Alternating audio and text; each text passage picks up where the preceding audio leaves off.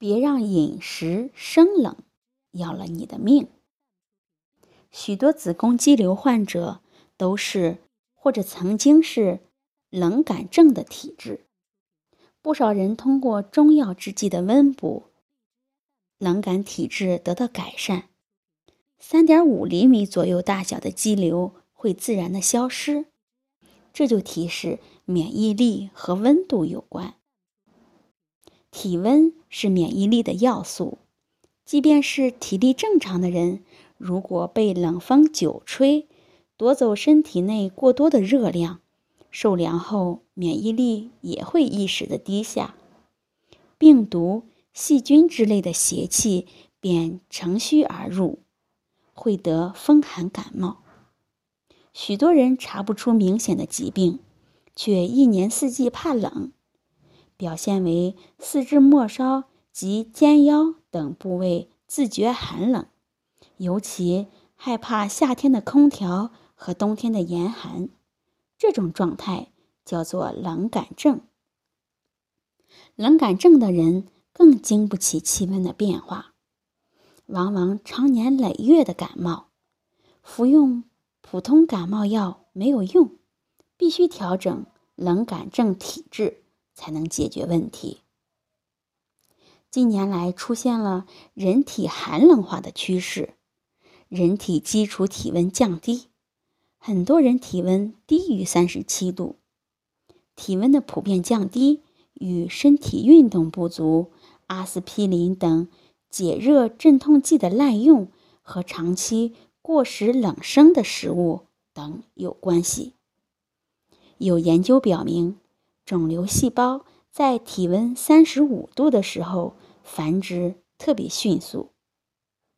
我们观察到，许多子宫肌瘤患者就都是或者曾经是冷寒症的体质。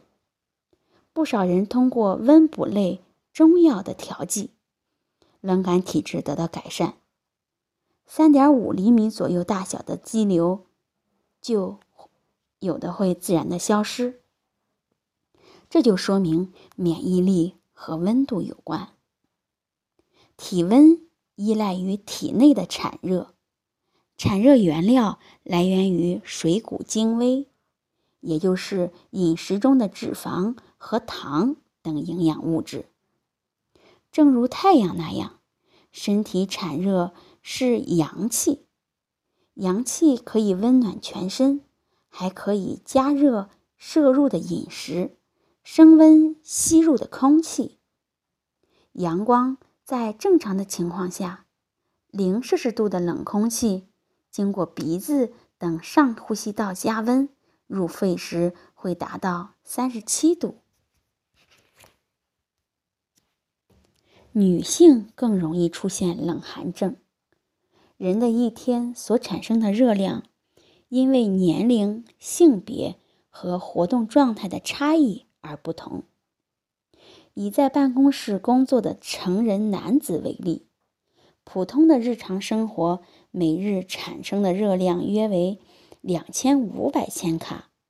各种组织的产热比例依次为：骨骼肌占百分之五十八点一，肝脏占百分之二十二点二，呼吸肌占百分之八点九，肾脏。占百分之四点五，心脏占百分之四点一，其他占百分之二点二。各种组织的产热不同，靠血液循环把热量均匀的传到身体。如果局部循环不好，就会造成局部冷寒；全身产热不足，则会造成全身大面积的冷寒。由此可见，冷寒症是因为热量的产生与传导障碍引起的。